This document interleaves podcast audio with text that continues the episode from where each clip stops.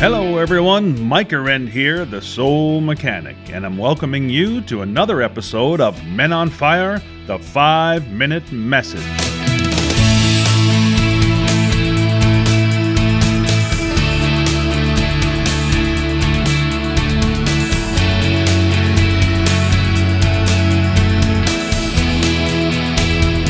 Welcome, welcome, welcome. Welcome to another episode of Men on Fire The Five Minute Message. Today, I'd like to talk about our world. The world, as we know it, has changed, obviously. All you have to do is go outside and see everybody wearing masks to figure that one out. It doesn't take too much. But I don't think really any of us saw this coming. I mean, yes, you know, uh, we were on a unprecedented run of growth and prosperity and all the things we were doing, traveling so much, and I don't think many of us we just got used to that. I don't think many of us really thought that would change, at least not in the very near future. We just thought it would just keep growing and growing and growing. But as history has shown us many times over, that things always change because change is the only thing that is always constant within our lives. So, really, it should have been expected at some point, but you know, when it happens, it's it's a shock, and uh, I think many of us, uh, what I can see is that many of us are actually grieving. We're uh, in a world where we're in grief. And a lot of people are waiting for it to get back to normal the way it was. But in my perspective, I don't think it'll ever be the same. And I remember hearing um, the great uh, Gregg Braden, who's a um, scientist, geologist, and also spiritual teacher, talking about a time when he was traveling across the United States and he was in the Midwest and he stopped at a small town to uh, get some gas and a few things to eat and that sort of thing. He went in the store and he talked to the, the lady there, and there was most people in the store were just kind of hanging about. They weren't really buying anything. So he had a little conversation with the cashier as he was uh, buying his things and said, "Oh, what's going on in your town? Is there much happening here? It's, it's a pretty small town." And she she said, "No, uh, the mine has closed, so there's not much going on really." And he goes, "Oh, that's that's interesting. How long has the mine been closed?" And she said, eight years." And he was kind of taken aback by that and he said, Oh, so you're just waiting for it to reopen? She said, Yeah, pretty much. We're just waiting for it to reopen, and then everything will be back to normal. So you can see that some of our human condition just wants us to wait to come back to normal.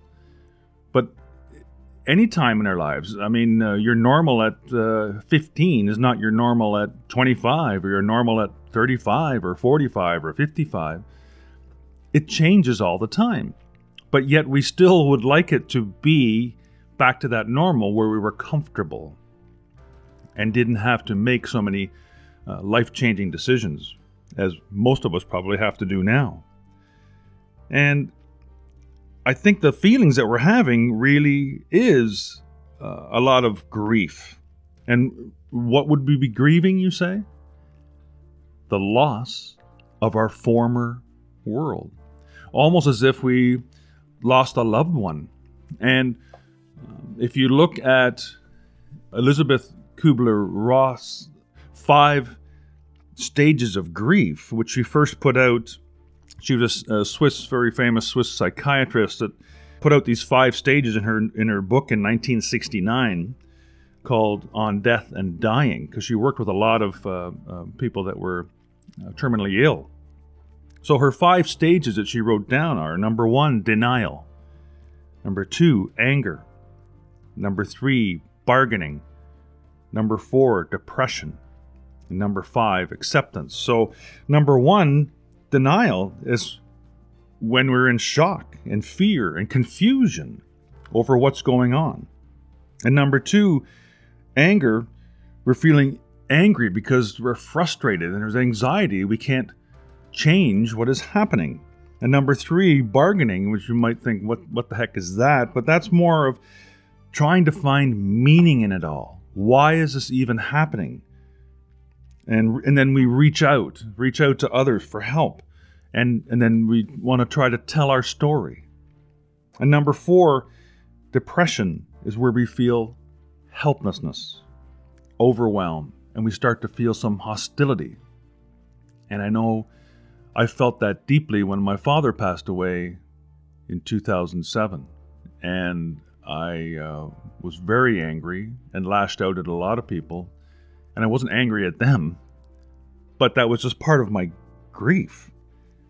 And number five, finally, acceptance is when we start to explore new options, new plans. We put new plans in place to move forward and we start to move on. So I look at that and say, I think we're grieving the loss of our old world because we're all feeling something. And these five steps of grief, it just doesn't go always in an orderly fashion. It probably does start with number one and end with number five, but doesn't have to you can be at any stage at any time. So it's not a, a you know a five step process that has to be uh, followed or anything like that. We're all unique. We all grieve differently. Um, so you might be at some different stage of this. I think many of us are still in the frustration and anxiety portion. However, a lot of us are starting to move on where we're trying to find some meaning of this all in the bar- in, in the, the bargaining, and and we're reaching out. We're telling our stories we're reaching out to others for help. And there is a certain part of us, or, or number of us, sorry, that is feeling helpless and overwhelmed and hostile. And you, you see that on some of the uh, some of the news stories, and that would be the depression. And hopefully, we can all get to this the last step of acceptance. Some of us are already there. I know I'm moving into that now uh, accepting what's happening, trying to make plans to move forward and, and, and moving on because there's going to be a new world. And in many ways, I don't want to go back to the old world. There's a lot of things I didn't like about it. There's a lot of things I did like about it as well. But we need to imagine what a new world would be like. Because the old world is gone, folks. It's not coming back. Not exactly the way it was. That's for sure. So during this time we've we've been socially distanced but we haven't been socially disconnected and I think that's been one of our advantages. I mean, if we're going to have a pandemic, what a great time to have it when we're filled the uh, world's filled with all this technology that we can stay in touch with each other. You could imagine you know, Spanish flu, for example, in 1918, where you only knew, you know, you know, the people in your small town. That was it. And people either had it or they didn't, and you're trying to stay away from them. And you didn't know the stories that were happening out there. And we couldn't keep in contact with relatives and friends and long, long distances. I mean, you can even take this podcast, for example, where I'm, I'm connecting with you over the internet, sending this message out for people to listen to and hopefully gain some some help in in how they're feeling with a lot of that's going on and uh, it's all through technology so which i think is wonderful. Now there are many things i like about this new world and if you think about it i mean there's reports of you know the skies over beijing china are clearing. They haven't been cleared for for eons and some of the uh, industrial, real industrial cities in China, their atmosphere was 40 times uh, more toxic than what we're supposed to be breathing. You can imagine living in those cities, and they're clearing up. And you know they've sighted dolphins in San Francisco Bay, for example, uh, fish and jellyfish in the waters of Venice. The waters in Venice are clearing. They can see through them now. They're not just some green goo. And even close to home here, I noticed the skies are bluer. than they used to be. Now, we're still struggling with getting some leaves out here because of a late spring, but you know, the greens seem greener, the blues seem bluer. And the ozone layer, get this one, the ozone layer over Antarctica has closed. The hole, the hole in the ozone layer has closed. All of these changes to Mother Earth within a few months. Unbelievable, all the damage we've wrought upon the Earth. It can start to be reversed in a few months. So, when you think about it, you know, the Earth doesn't need us, we need the Earth. And it's quite clear that if the human species was gone off this planet, it would do quite well. Very well, in fact. So we need to take care of the Earth. And I'm, I'm hoping that many of us will adopt more of that attitude as we move forward that there has been great change and we don't need to constantly move forward with this competitive attitude all the time. I mean, to me, competition should is, is, is needed. You need to have that, but it should be competition with yourself, not with everybody else. Compete with yourself to be the best you can be. Be the best person you can be. The greatest version of yourself. That's the competition. Not knocking people down off the ladder behind you, as we've um, been taught to do in you know capitalist uh, Western societies, especially. And we need to move on from this competitive mindset and move into one of creation. We are creators, as I mentioned in the, the last episode of Men on Fire. We're the absolute one most wonderful creative machine that the universe has ever conjured up and seen. So we can create our own future.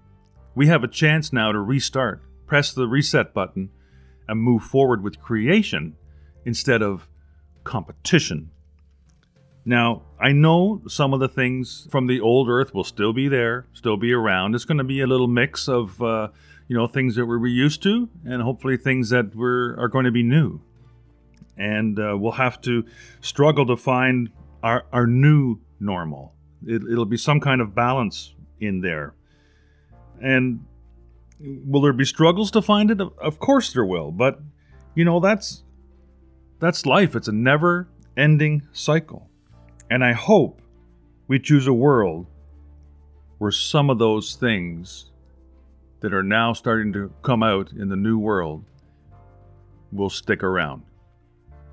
Anyway, thank you so much for listening.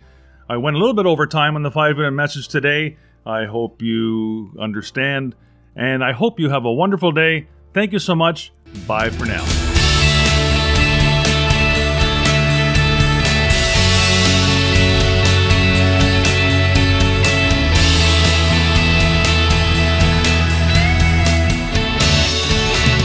Hey, do you think three words can change your life? Well, I know they can. Whether you want to leave a dead end job or conquer addiction, heal a relationship, master your finances, or grow a business, the three words you need are You're the one. That's right, you are definitely the one. How do I know? Because I'm the one too. And those three words have changed my life. It's the title of my new trilogy of books, and the first two are available right now at mikearend.com. Thank you so much for listening to today's episode. As always, keep what feels good and dump what doesn't. And remember, live without judgment, give without expectation, and love for no reason. Follow those three simple expressions, and you'll be well on your way to an inspirational, intentional, and successful life. Until next time, you're the one.